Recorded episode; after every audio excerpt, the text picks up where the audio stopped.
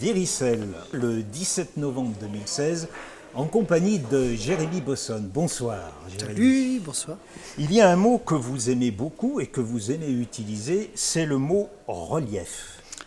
Ah oui, d'accord, on attaque dans le vif du sujet, donc euh, très bien. Alors le relief, c'est ce qui fait saillie sur une surface, donne des aspérités, des creux et des, et des bosses. Le relief aussi, c'est ce qui reste. On parle des reliefs d'un festin. Et je me suis dit, ce mot, on peut le décliner. Alors vous allez tout de suite prendre la parole pour justifier, pour confirmer ou infirmer ce- cette histoire-là. Je me suis dit, vous avez quand même travaillé pendant dix ans. Est-ce que l'album d'aujourd'hui, c'est les restes, c'est-à-dire le relief? Et en même temps, de par le choix des morceaux que vous avez mis, et qui sont assez différents, qui sont un peu un habit d'arlequin avec plusieurs couleurs, est-ce que ça aussi, c'est une histoire de relief qui fait saillie? Mais, quel flow, quel, lyrisme. euh, euh, bah oui, t'as as tout résumé là. euh, bah t'as tout décrit en fait. Que, rajouter? C'est exactement ça cet album. Oui, oui, c'est un peu la somme d'un travail de dix années. euh, c'est ce relief, c'est ça, des, choses différentes. Je pense que les, choses peuvent être différentes et trouver un terrain commun et voilà, se, marier, se, chercher. Donc cet album résume un petit peu ce, ce truc-là, ouais, tout à fait. Euh, bah, tu y as mis des, des superbes mots, que, que- que puis-je rajouter euh, Alors, il s'intitule Gloire. Ouais, Il a été honoré. Alors, il y a eu des prix avant, je ne vais pas faire la liste, mais celui-ci, il a reçu quelque chose qui, dans le petit monde de la chanson, a de l'importance. C'est le prix, le, le coup de cœur de l'Académie Charles Cros. On dit Cros ou Cross Parce que j'ai entendu Cross aussi. Eh bien, figure-toi que j'en sais trop rien finalement. J'en sais trop rien et, et, euh, en fait je je veux pas savoir. Euh, on, va, on va garder Cross pour le sport. Ouais, Charles Cros, Charles Cros. J'ai entendu tout un peu moi dans mon enfance. Du coup, les, les deux me plaisent et euh, j'ai pas envie de choisir. Bon après, si, si on nous force à choisir, euh, je choisirais. Mais mais voilà, pour moi, c'était, euh, enfin, c'est- mon père qui écoutait des disques, euh, qui était honoré par cette académie et tout. Donc c'est quelque chose qui, voilà, qui, qui est là depuis l'enfance. Donc euh, voilà, se trouver euh, honoré d'un coup de cœur de l'académie, c'est bien sûr, ça, ça touche. ça- Rapport à l'enfance aussi, quoi. ça. Il chantait, il chantait votre père. Absolument. Euh, mon père aurait voulu devenir Paul Naref, mais euh, bon, déjà il avait une voix beaucoup trop grave pour ça. Il a une superbe voix grave, mais il a fait autre chose. Euh, la vie a fait qu'il a fait autre chose. Et du coup, bah, il, il est content ouais, de voir que, voilà, que, ça, que ça se suit, que ça suit derrière. Quoi. Alors, il a passé quelque chose parce qu'il y a votre frère quand même qui est dans la musique. Il est même professeur de musique. Oui, puis compositeur de, de musique de, de film, il a un parcours de, il a un parcours différent du mien. Euh, il a creusé, c'est quelqu'un qui connaît, euh, qui connaît la musique, qui, euh, qui a une approche, je dire scientifique, mais ce serait résumer le, ce serait un, un peu résumer maladroitement la chose, quoi. Mais qui a une approche, ouais, plus, il connaît le solfège, il connaît, il étudie la, musique savante plus que moi je ne l'ai étudié. Euh, moi, c'est vrai que j'ai un parcours plus euh, plus vagabond. euh, voilà, j'ai appris ça beaucoup à l'oreille. Moi, j'ai décortiqué les, trucs de folk. À un certain âge, je passais mes, mes soirées à décortiquer les, les, les- disques de folk, de, de Graham Wright, de, de Karadec ou de d'Yves Simon. Enfin, voilà, puis repérer quelles étaient les trois parties de guitare différentes et et voilà, et très bien, ce sont deux parcours différents. Après, on a toujours bossé ensemble, en fait, et notamment à l'adolescence, où on jouait dans des groupes de métal.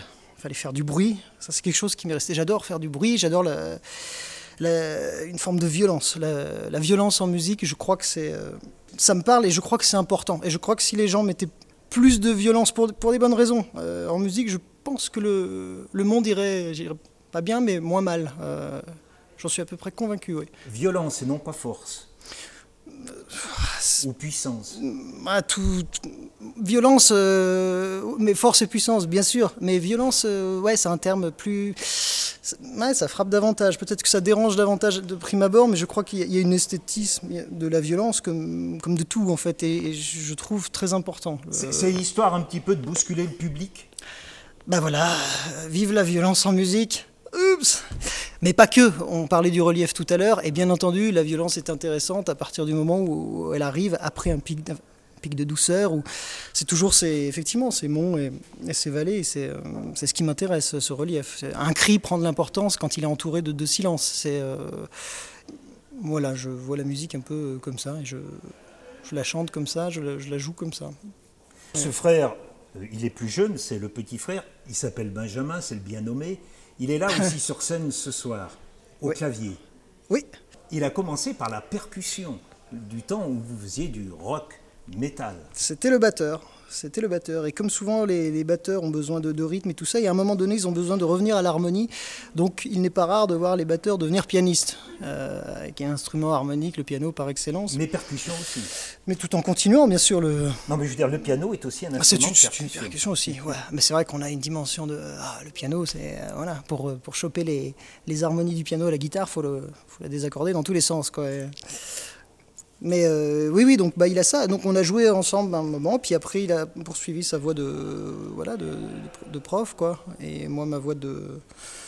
Je sais pas trop de quoi, de, bohème. Et puis on s'est un peu perdu de vue à ce moment-là au niveau musical. Et puis à un moment, les, les parcours ont fait qu'on s'est retrouvés. Euh, et qu'on a décidé bah, de, poursuivre un petit peu ce truc ensemble. Quoi. Moi, je cherchais un relief à ma musique que je peinais à trouver, en fait. Euh, on tournait à deux avec un guitariste qui s'appelle Daniel Géa. Et, on a beaucoup tourné à deux guitares, ce que j'aimais bien, mais au bout d'un moment, voilà, y avait besoin de, j'avais besoin de, des cordes, j'avais besoin d'arrangements plus électro, j'avais besoin de, de rock, de, bah, toujours pour atteindre ce, ce, fameux cri, quoi, cette, cette vague, cette déferlante. Et puis voilà, c'est pas seulement pour cette vague, c'est aussi pour rattraper les silences, pour les, les mettre un petit peu en, valeur. Donc il fallait quelque chose de plus, plus habillé au niveau sonore. Quoi. Donc on s'est retrouvés, et puis ma foi, ça fait deux ans qu'on tourne sous, cette formule. Quoi. Et vous supportez bien? Euh, bah oui, écoute, euh, on a des caractères assez différents, mais euh, mais plutôt complémentaires. Hein, il y a les frères Dardenne, il y a les frères Bobin, il y a désormais aussi les frères Bosson. Ouais, j'aime bien que tu parles des frères Bobin parce que oui, ça me touche dans leur travail. C'est une approche encore différente là, tous les deux, mais euh, puisqu'il y en a un qui, écrit les textes et l'autre la musique, donc c'est tranché. Nous, on n'a pas ce même rapport. Moi, je, tiens à écrire texte et musique. Pour moi, le songwriter, euh, enfin, ceux que j'affectionne sont ceux qui, voilà, qui écrivent les, deux choses ensemble. Euh, c'est comme ça que j'entends une chanson aussi. C'est vraiment le texte et musique. Donc, euh, je conçois qu'on puisse faire différemment, mais moi non. Chacun trouve hein, sa, Absolument. sa façon de partager les rôles. Actualité oblige. Léonard Cohen il est parti, et Bob Dylan n'ira pas recevoir, son, prix. On les a souvent euh, comparés plus ou moins. Bob Dylan était un peu l'aîné, Leonard Cohen est venu après. Euh, euh, l'aîné le, en termes de notoriété. En, termes de notoriété. Hein. Du fait, on, reparle de ces gens-là et on reparle de leur parcours et on reparle de la, musique folk. Et puis le, le, mot qui a été dit là il y a quelques instants, songwriter, c'est pas autocompositeur-interprète? Si, mais c'est vrai que ça nous vient tellement de, derrière l'Atlantique là-bas, ce, truc je. Puis je suis pas fâché avec les termes anglais en fait, et je trouve que songwriter, euh, je trouve que c'est plus beau, moins lourd que auteur, compositeur, interprète. Et il y a un vécu, il y, a une respiration dans le terme de songwriter que voilà que j'affectionne particulièrement, mais parce que voilà ces gars-là m'ont nourri, de Woody Guthrie d'ailleurs. Donc non, oui, je, ouais, je suis assez attaché au terme songwriter. Bertin, Bertin il, il utilise parfois le mot de chantauteur. Ce qui est pas mal non plus. Euh, ce qui est pas mal non plus. Ça serait une bonne, euh, une bonne traduction de, du, terme anglais? Les traductions. non, non, mais... Les traductions, c'est compliqué. Traduction fantaisiste, poétique, donc elle a, elle a son sens. Après. Euh, ce qui est beau, je crois, dans la traduction, c'est ce qu'on ce ne peut pas traduire, en fait. C'est ce qui fait que, bah voilà, un terme, selon la langue, euh, est unique. Et, ça, c'est beau, parce que c'est dans toutes les langues. Euh, chaque langue est unique. Et donc, c'est, euh, bah, enfin, la traduction, c'est quelque chose de vain. Et pourtant, c'est bien, c'est un effort. On doit, on doit tendre à ça. Et en même temps, c'est beau, parce que c'est, inaccessible, quoi. On peut pas... Il faut lire les, les, gens dans leur langue, en fait. On a évoqué Grummelroy. Grummelroy a beaucoup travaillé pour traduire Léonard Cohen. Léonard Cohen a, chez nous, chez nous, en France, une notoriété quand même parce que Gummelwright avait préparé un petit peu le chemin. Il explique, il explique Gummelwright, il explique ce travail de, traduction, toute sa peine, non seulement d'essayer de, trouver les, termes équivalents, mais de les faire rentrer dans la mélodie. Ouais, bah, et je crois que c'est voilà, tout le travail du, traducteur comme ça. Et en plus, il ne s'agit pas que de traduire, il s'agit effectivement de respecter une mélodie, et, je trouve qu'il a, il a fait un boulot exemplaire vraiment à ce niveau-là. Là-dessus, je suis en désaccord à peu près total avec Hugo Frey. Je sais qu'il l'avait. Euh, Hugo Frey lui était un peu rentré dans l'art. Et franchement, voilà, quand je vois certaines trades d'Hugo Frey sur, euh, du travail de Hugo Frey sur Dylan, voilà, je ne pense pas que Graham Wright ait à, rougir de ce qu'il a fait sur C'était surtout Pierre Delanoë qui avait traduit. C'est vrai. C'est vrai, on peut pas. Mais l'autre, il se tapait le boulot tout seul en plus, Wright. Donc il avait. Et puis pas seulement les textes, les arrangements musicaux sont. Moi, j'ai souvenir de enfin, tout cet album magnifique de le, Jour de clarté, qui est un album de, chevet. Euh, je vous parlais de, disques que j'épluchais comme ça. Le Jour de clarté en est un. Et euh, et Suzanne, la version, sa, version de Suzanne, j'avoue que j'en suis jamais redescendu. En fait, pour moi, euh, même la version de Cohen, qui est sublime, ne me touche pas de la même manière. Là, on a deux guitares qui jouent des, voilà, des choses différentes. C'est magique cette manière dont les, dont les cordes se mélangent. Ce qu'on retrouve moins dans la version de Cohen, et je, ah non, je, je préfère la, version de, ah oui, de Grummelwright sur, sur Suzanne. Ouais. Vous avez fait une reprise, une, vous avez fait une reprise de Grummelwright. Euh, ça vous a permis de, gagner euh, Vive la reprise, le tremplin, là, non ah, Il me semble. bien informé. Euh, oui. Et qu'est-ce que vous aviez bah, Suzanne, Suzanne, justement. Suzanne, en la présence du maître, donc ça c'est un, moment fort quand même dans ma petite carrière parce que il y a beaucoup de gens que, que j'ai aimés. On arrive tous de, gens qu'on a aimés. Il y en a beaucoup que j'ai aimés et, j'ai pas eu l'occasion de, de, leur dire. Ils sont partis avant. Et, et lui, j'ai pu le faire un soir, voilà, sur une scène, puisqu'il était là. Et, euh, voilà, et il m'a dit Je te passe le relais. Donc, quand Graham Wright te dit Je te passe le relais, bah, tu pleures, puis, puis voilà. c'est bien, c'est bien. Il a quitté la scène l'année dernière, mais il n'a pas dit qu'il quittait le petit monde de la chanson. En tout cas, ce petit monde de la chanson, euh, donc euh, vous y êtes et vous faites un espèce de mélange de chansons françaises, de rock, de ballades, et même vous vous permettez de reprendre Schubert et de chanter Schubert en allemand? Bah, je vais pas le chanter en français, ce serait, ce serait l'insulter. Non, non. C'est bien ce qu'on vient de dire. Absolument. Et c'est une langue magnifique. Enfin, l'allemand est une langue magnifique. Et on a trop dans la tête, bien sûr, depuis Hitler, depuis on a souvenir de, de ces harangues, de ces ah. discours, et on, a l'image d'une langue qui, qui écorche, qui... Agressive. Et il y a de ça dans l'allemand. Mais c'est une langue magnifique par son relief, l'allemand. C'est-à-dire qu'elle elle accroche, mais il y a des zones de lumière, il y a des vallées. C'est vraiment une langue qui chante, en fait. Et bah, les Allemands ne sont pas le, peuple musicien par excellence pour rien. Je crois qu'il y a aussi leur, langue chante. Et euh, donc, bien sûr, chanter du Schubert, mais ça, en allemand il y a cela dit des traductions qui ont été faites qui sont très jolies et, je pense qu'ils sont même chantables. Donc ça, ça m'a, je me suis dit superbe boulot de, traducteur. Mais bon. Ce, mélange, je prenais bien l'image d'Arlequin, moi, ça, me semblait convenir, vous sert et à la fois pourrait vous desservir. Parfois, on dit que vous êtes trop lettré pour le monde du rock et que vous êtes trop rocker pour le petit monde clanique de la chanson française.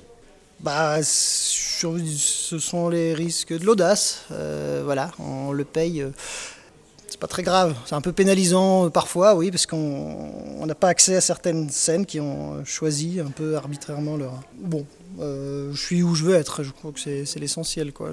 toujours dans ce mélange des genres, donc. Je, fais, je m'efforce de faire ce que j'aimerais entendre. voilà. Et bah, quand je l'entends pas, bah, je le fais. Vous êtes passé, parce qu'on passe chez Hélène euh, Azera, la chanson Boom au France Culture, presque une heure d'entretien. Vous avez chanté en direct aussi. Une euh, chanson de 10 minutes. Une chanson de 10 minutes, c'est euh, Cargo, Noir. Et très vite, elle se dit sensible à votre voix, sensible à votre voix, et vous avez à un moment donné une, petite conversation sur, sur la diction, sur le timbre de voix. Sur certaines de vos finales, j'ai l'illusion d'entendre Jacques de Broncar. Je me suis dit, mais c'est pas possible de vouloir toujours dire, quand on écoute quelque chose de nouveau, à quoi Alors, alors j'ai compris depuis peu, hein, on m'a expliqué que notre cerveau fonctionne par analogie. On ne cesse, et c'est rassurant, en face de quelque chose de nouveau, de le comparer à ce qu'on connaît déjà, pour pouvoir le raccrocher et le retenir. Donc vous, on vous a comparé à Brel, Ange, Noir Désir, Ferré, Gérard Moncet et que sais-je. Et Dave. Dave aussi. Ah, je ne l'ai pas vu dans la liste, je ne l'ai pas vu venir. Moi non plus, je vous avoue. Et ce fut un grand moment euh, de ma petite carrière de musicien. Ça peut être agaçant, ça peut être agaçant, mais je pense qu'il faut l'accepter jusqu'au jour où on dira de quelqu'un tiens, il nous rappelle Bosson. Oui, ben voilà. bon, ça fait partie du jeu. Faut pas. Et puis je pense, en plus, j'ai eu la chance parmi toutes les personnes que j'ai citées, il y, a quand même des gens que voilà que j'affectionne particulièrement. Donc c'est Et puis je pense que c'est normal, ce sont des gens que j'ai écoutés, donc qui m'ont infusé aussi. Et puis il y a ce truc, et peut-être qu'à un moment donné, on, est trop dans le, mimétisme, c'est possible on a été trop infusé. Tout le travail du songwriter, c'est aussi de se détacher petit à petit et d'aller, vers soi, tout simplement. Et euh, ça, ça vient avec les années, ça vient avec le, avec le boulot. Et puis, euh, Vous êtes passé par le cours Florent, vous n'êtes même pas allé chercher le prix qu'on vous accordait parce que vous chantiez. Mais euh, j'ai retrouvé avant que vous aviez fait un DUT, que vous avez obtenu un DUT d'action culturelle. Ah, me demandez pas comment. Non, non, mais ce que j'ai vu à travers ça, c'est peut-être que ça justifie qu'en 2013, dans votre ville d'origine, euh, Loudun, vous avez euh, animé euh, auprès de lycéens ce qui s'appelait concert mode d'emploi, c'est-à-dire que vous les avez aidés à monter leur propre événement culturel. Ça vous a plu de faire ça? Bah, oui, enfin, je trouve intéressant de, partager, et notamment dans, sa ville, dans la ville où on a grandi. C'est vrai qu'il y, a un côté affectif qui joue. Et voilà, là-dessus, je suis pas très original, mais effectivement, de partager un parcours euh, sans jamais prétendre euh, voilà, détenir une, vérité quelconque.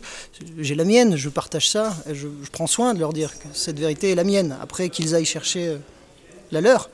Mais voilà, si ça peut aider, je pense que toute expérience en fait peut nous, toute expérience, tout, parcours d'artiste peut aider quiconque. On prend ce qu'il y a à apprendre dedans. Donc ça, oui, j'ai aimé. Euh, et, puis les voir sur scène à la fin, quand le travail était fini, puis euh, les, voir faire leur truc sur une scène que j'avais arpentée aussi. Euh, ouais, ça fait quelque chose. Et, qu'est-ce que ça vous a appris pour vous, l'artiste? Ben, je pense que ça, en fait, ce truc de, partage, de pouvoir apporter. Peut-être que moi, à leur âge, j'aurais été content aussi que de rencontrer comme ça des personnes. Mais après, là-dessus, je, je, suis un peu un ours, moi. C'est-à-dire que je pas non plus, euh, je me sens pas une vocation de. Je sais qu'il y a des gens qui animent régulièrement des ateliers, ah et, je trouve ça super. Moi, je pense pas, ce serait tombé dans. J'aime bien le faire de manière euh, ponctuelle, très ponctuelle. Euh, après, c'est, après, ce serait too much. Je, et je me retrouve pas, comme je me retrouvais pas dans une forme de parcours scolaire. Je, je, trouve que l'école est bien, ça nous apprend la rigueur et pour ça et, une forme de modèle social avec ses cruautés, avec tout ça. Mais je m'y retrouve pas en tant que. Enfin, c'est. J'ai dû attendre la fin de l'école pour apprendre des choses. Loudun, je ne savais pas que c'était là qu'il y avait eu l'affaire Marie Bénard, eh ben empoisonneuse ou pas empoisonneuse. Mais ce que j'ai trouvé rigolo, c'est qu'on retrouve un chanteur là derrière, c'est Charles Trenet, qui avait proposé de payer l'énorme caution qu'on demandait pour qu'elle soit libérée. Il a proposé même de l'engager comme cuisinière. Alors, ah, vous m'apprenez des trucs là. c'était une façon de, se, hein, de se mettre sur le devant de la scène si besoin était. Et il a même écrit une chanson euh, qui commence par euh, euh, Vivait en paix dans son village, la bonne dame de Loudun. Et c'est une chanson qui est restée inédite. Ah vache Ah bah là vous sortez des dossiers, ah c'est marrant. Et il avait même envisagé d'écrire une pièce de théâtre sur cette personne avec Edith Piaf pour tenir le rôle. La totale. Alors, Loudun, vraiment, c'est. Hein, La chanson, ouais, ah, et puis son 17e siècle. J'aime beaucoup le 17e siècle et il se trouve que Loudun euh, voilà, est assez bien euh, fourni. Riche, il y a des bâtiments, il y a de l'architecture. Théophraste Renaudot, le créateur de la Gazette, hein, c'est pas rien. Et vous êtes un grand lecteur de romans.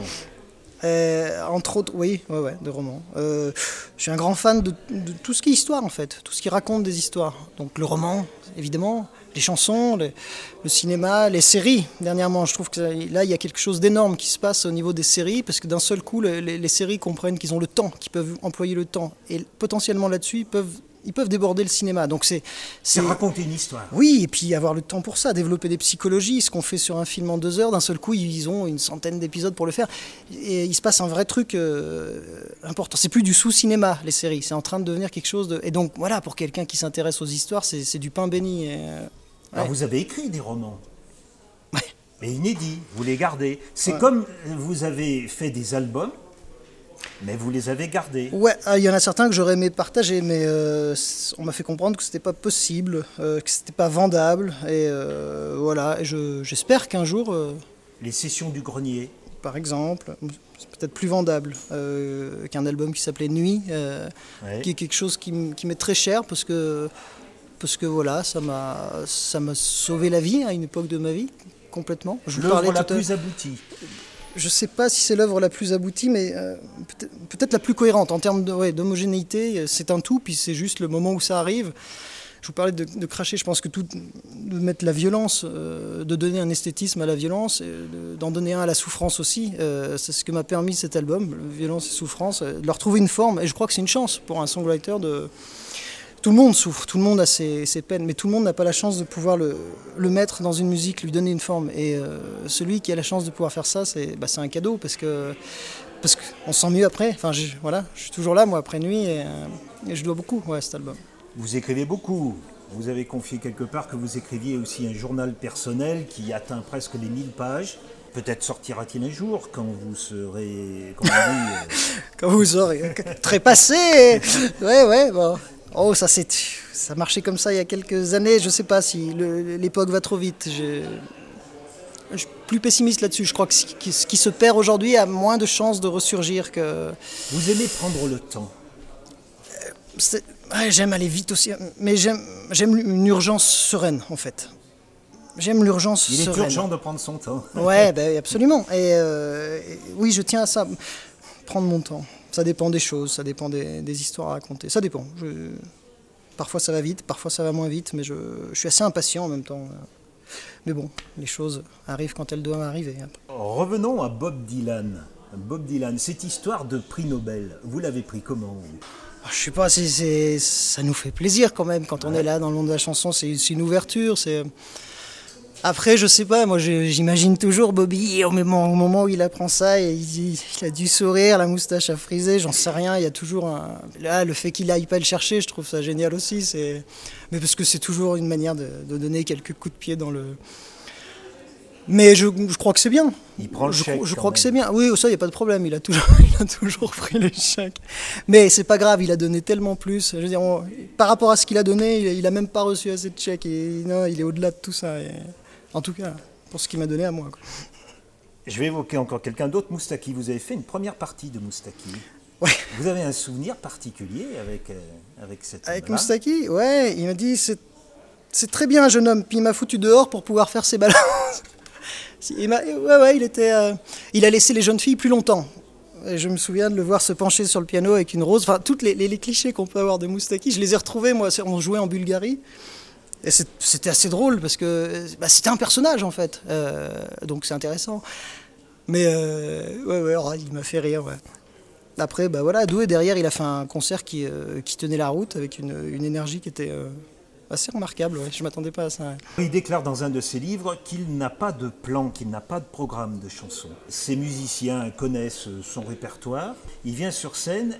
En voyant comment réagit le public, il décidait de chanter telle ou telle chanson. C'est une légende ou c'est vrai? Bah, ce qui le concerne, je ne sais pas. Je, je pense que ça, ça, peut tout, tout, à fait être vrai. Ça, c'est. Euh, et je crois que c'est important d'avoir une setlist, de suivre son truc, c'est très bien, mais de réagir en fonction d'un public. vous le euh, faites, vous aussi. Et bien sûr, ça m'arrive si, je sens que je suis en train de trop plomber une ambiance, ou en fonction de. Les, publics changent de, soir en soir, donc les concerts changent. Après, voilà, on peut enchaîner plusieurs concerts de la même manière, ça fait aussi partie du, truc. Euh, l'ordre peut être le même, mais l'interprétation des morceaux euh, varier d'un soir à un autre, puisqu'une chanson, c'est quand même, c'est vivant, ça, bouge dans le temps. Donc, mais oui, bouleverser des trucs, changer, ramener un truc qui n'était pas prévu, c'est beau aussi, c'est de l'art vivant, donc euh, je crois que c'est important ce genre de petits euh, accidents. Après, bien sûr, les légendes qu'on peut broder autour. Et si on dit que c'est une petite salle, bon, c'est pas l'Olympia, mais réaction non, mais c'est chouette parce que ces petites salles, euh, comme vous dites, ce sont globalement les, salles dans lesquelles on tourne, j'ai envie de dire, la moitié du temps, voire les trois quarts du temps. Après, il y a les festoches, les festivals où on peut être mais globalement, voilà, c'est des petites salles. Et puis, euh, et puis ce sont les, les gens qui s'en occupent. Ce sont les, des passionnés de chansons voilà, qu'on va rencontrer un peu aux quatre coins de la, France, euh, Suisse, Belgique, enfin, tout ce qui est de la chanson française. Et je trouve assez formidable. C'est le, petit village d'Astérix. On résiste parce que. Il faut être un peu timbré pour oser, euh, dans une, époque rouleau compresseur comme ça qui écrase tout. Et, et parfois avec des belles choses en plus. Hein. C'est-à-dire qu'on nous matraque et les gros tubes, euh, tout n'est pas à jeter. Euh, moi, il y a des très gros vendeurs de disques dont j'aime beaucoup le travail. Mais en attendant, ce qui est dommage, c'est qu'ils éprouvent le besoin, euh, enfin, en l'occurrence pas spécialement les, artistes, mais tout ce qui est production, tout ce qui est voilà, management, maison de disques, d'écraser, de, laminer tout ce truc de chanson. Voilà, je trouve ça un peu, bah, c'est un peu con, quoi. Ils n'ont pas besoin de ça déjà pour, pour être au-dessus en termes de vente, en termes d'écoute. euh, donc ils devraient laisser un peu plus de. Mais bon, ils ne le font pas. Du coup, il y a des gens qui luttent. euh, et ce qui est beau, c'est qu'il n'y a pas une personne qui lutte. Ils sont nombreux, en fait. On retrouve un peu les mêmes profils d'a- d'amoureux de la chanson qui nous accueillent dans leur salle. Dans leur salle, parfois chez eux. Euh, chanter chez les gens, c'est quelque chose qui se développe de plus en plus. Et euh, ouais, je trouve assez fascinant et beau. C'est super beau. Félix Leclerc disait qu'avant de chanter, il regardait, c'est à l'époque où il y avait les rideaux, il regardait dans le public les gens installés et il choisissait quelqu'un au hasard, il dit ce soir je chante pour cette personne. Vous, vous avez des trucs comme ça? Euh, qui aident, je sais rien, des, des manies, des tocs, des tics? Ah, le- les allées venues aux toilettes, ouais, peut-être avant de commencer. ou le- Ah ça va être mal barré. là. Ouais, là, ça va être, non, mais ça va être un concert très compliqué. Euh, non, j'ai pas de. Non, non. Pas, pas de choses particulières. gris-gris, ouais, de- ouais. ah, il de faudrait vous sortir un truc un peu, mais. euh, non, j'ai pas. J'ai pas de ça. Merci pour ce temps passé juste avant. En espérant que ça se passe bien, puis vous savez, bon, on va dire quand même le, le petit mot. euh, hein, de- Alors je sais jamais s'il faut le dire ou pas le dire. Il faut le dire, faut pas répondre. Alors merde, merde, merde. Je prends. Merci.